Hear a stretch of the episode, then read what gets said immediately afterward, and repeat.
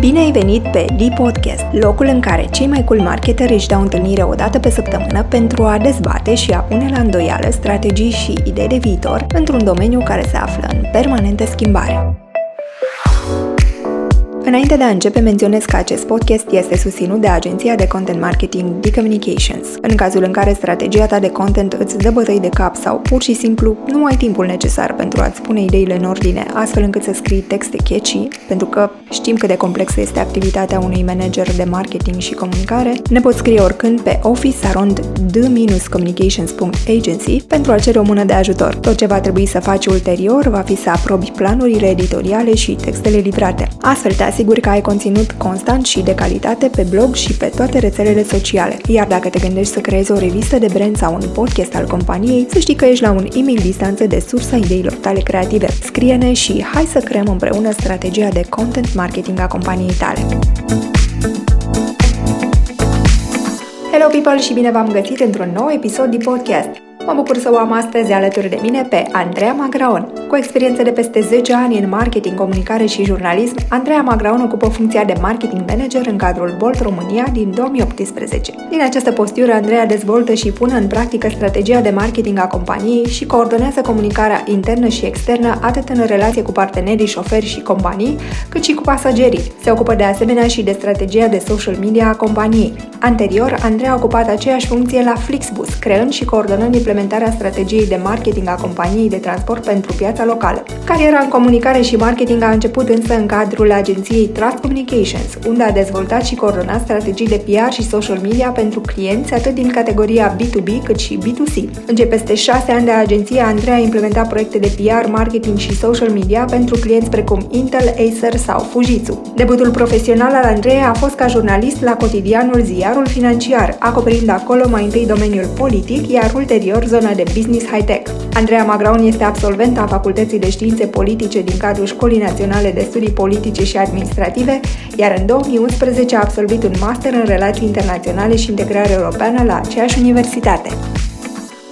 Andreea, bine ai venit! Bine v-am găsit! Mulțumesc pentru invitație! La mulți ani pentru, pentru anul acesta nou! La mulți ani și ție! Cum, ce sentimente ai avut așa în prima săptămână din an? De speranță! Sper omul ăsta să fie mai bun, dar sigur, tocmai din septembrie estimez că va fi mai bun după ce ne vaccinăm cu toții. Hai să vedem ce a însemnat pentru tine ca profesionist în marketing anul două mii douăzeci.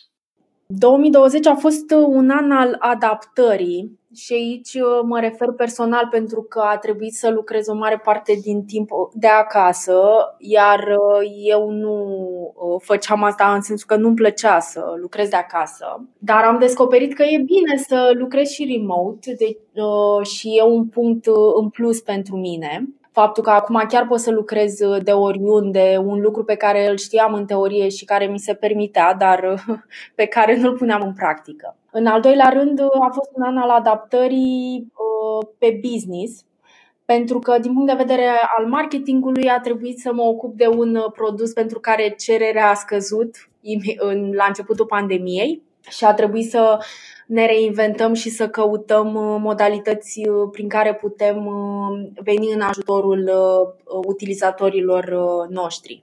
Și pot să spun că am lucrat destul de mult anul trecut.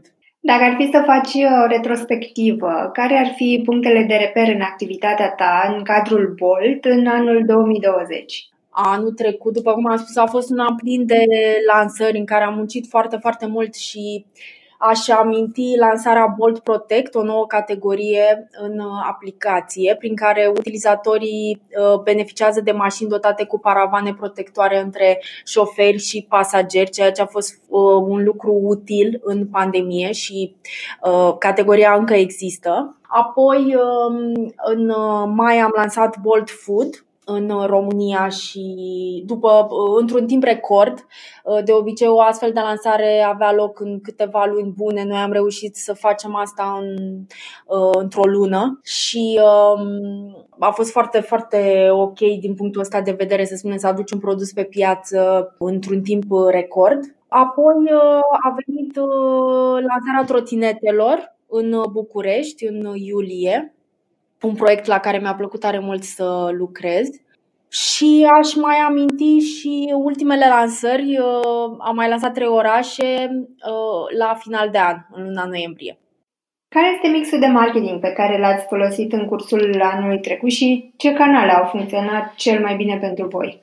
Noi la Bolt, marketingul general, bugetul de marketing, nouăzeci la sută, să spunem așa, pe hârtie se duce în online. În teorie poate chiar o sută la sută în unele cazuri, dar într-adevăr e o rețetă bună pentru noi care funcționează, și anume online-ul și reclamele în social media. Aici vedem și cea mai mare, cel mai mare return of investment de obicei. Și sigur și canalele proprii, comunicările directe cu pasagerii noștri, e-mail-urile, push-urile în aplicație. Având în vedere schimbările care au intervenit în viața noastră de zi cu zi, lucruri de acasă, distanțarea socială, ce schimbări îți propui să faci pe zona de marketing în două mii douăzeci și unu? Cred că anul ăsta vom menține tendința, așa, modul de lucru pe marketing, o bună parte din an, deci cred că până în toamnă încolo o să tot avem același model, poate cu mai multe investiții în, să spunem, pe partea de revenire din pandemie, dar cred că vom comunica la fel, pe, vom trimite mesaje de responsabilitate către utilizatorii noștri. De exemplu, anul trecut i-am rugat să iau un Bolt doar dacă au absolută nevoie de, de o mașină, de o cursă, lucru neobișnuit pentru o firmă de transport să-ți spună să nu le folosești produsele, dar asta e. Și cred că vom continua să avem același mesaj o bună parte din, din timp. Care sunt canalele în care vei investi cel mai mult anul acesta? Cred că vom păstra tot online-ul, îl vom păstra așa rege, dacă pot să spun așa, dar aș, am vrea să testăm și alte canale, de exemplu outdoor-ul, având în vedere că lumea începe ușor-ușor să călătorească mai mult, na, logic, comparativ cu anul trecut, și am vrea să testăm outdoor-ul.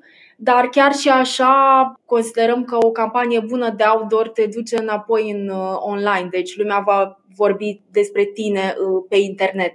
Mi-a venit o idee acum și vreau să te întreb cum ți s-ar părea, nu știu dacă e bună sau nu, dar știi cum e, când creativitatea dă pe din afară. Uite, de exemplu, pentru că noi tot facem un podcast și podcastul a luat așa amploare, cum s-ar părea să existe un podcast Bolt, dar uh, ceva care să se asculte doar în mașinile voastre? Da, putem discuta, e o idee neobișnuită, recunosc. În schimb, într-adevăr, ar fi, ar trebui să discutăm și cu șoferii noștri care sunt colaboratori independenți și pe care nu-i putem, adică nu le putem impune să pună o altă muzică sau să asculte un anumit podcast. Dar cine știe, poate pe viitor vom avea propriul podcast Bolt pe care îl putem asculta pe internet, de ce nu? Nu neapărat în mașină. Asta da, asta ar fi o, o traiectorie clasică, cum ar veni. Bun. În încheiere aș vrea să te mai întreb, care sunt, din punctul tău de vedere, top trei trenduri în marketing pe care le vezi crescând în două mii douăzeci și unu? După cum am zis, partea asta de responsabilitate și de empathic marketing, dacă vrei, prin care brandurile trebuie să arate că sunt alături de utilizatorii lor și îi înțeleg și transmit mesaje de responsabilitate și intră în discuție cu ei. Deci cred că asta vom avea și mult timp de acum încolo. Practic consider că e și de bun simț să existe asta. Apoi aș zice partea de user-generated content, care a explodat în două mii douăzeci, în primul rând pentru că foarte multă lume a stat în online și toate brandurile s-au mutat acolo și au trebuit să comunice într-un fel cu uh, utilizatorii. Iar legat de asta, aș spune creșterea uh, unor rețele de socializare, cum ar fi TikTok-ul, care cred că va crește mult mai mult și pe care brandurile vor fi din ce în ce mai, uh, vor fi din ce în ce mai prezente. Eu recunosc, petrec foarte mult timp pe TikTok și stau și mă tot uit și analizez și să văd cam când ar fi un, un moment bun pentru noi să intrăm. Și podcasturile, toată lumea ascultă podcast, toată lumea își face podcast și uh, cred că vom vedea din ce în ce mai multe uh, branduri cu propriile podcasturi. Bun, Andreea, îți mulțumesc tare mult că ai fost alături de noi astăzi și ne-ai împărtășit așa din gândurile tale legate de cum va evolua zona de marketing. Mulțumesc! A fost, a fost foarte drăguț și scurt. Păi da, ăsta poate, poate că e un trend pe, pe partea de podcasturi, să încercăm să le facem mai scurte, cu mai multă substanță, oamenii să-și ia ce au nevoie din ele și apoi să-și vadă de treaba lor. De acord. Sunt și preferatele mele, să știi. Super! Vă mulțumesc și vouă, dragilor, că ați stat alături de noi astăzi. Stați cu ochii pe canalul nostru de YouTube, pe Instagram, dar și pe Facebook, pentru că acolo postăm constant atât podcasturile noastre, cât și sfaturi utile despre content, tips and tricks și tot felul de noutăți care apar în domeniul nostru de activitate. Până data viitoare, vă urez să fiți pasionați de ceea ce faceți. Rămâi conectat la sursa ta de idei creative. Urmărește-ne pe rețelele noastre sociale, YouTube, Facebook și Instagram D-Podcast. Împărtășim zilnic best practices, idei wow și studii de caz care pot fi chiar sursa următoarei tale campanii de content marketing.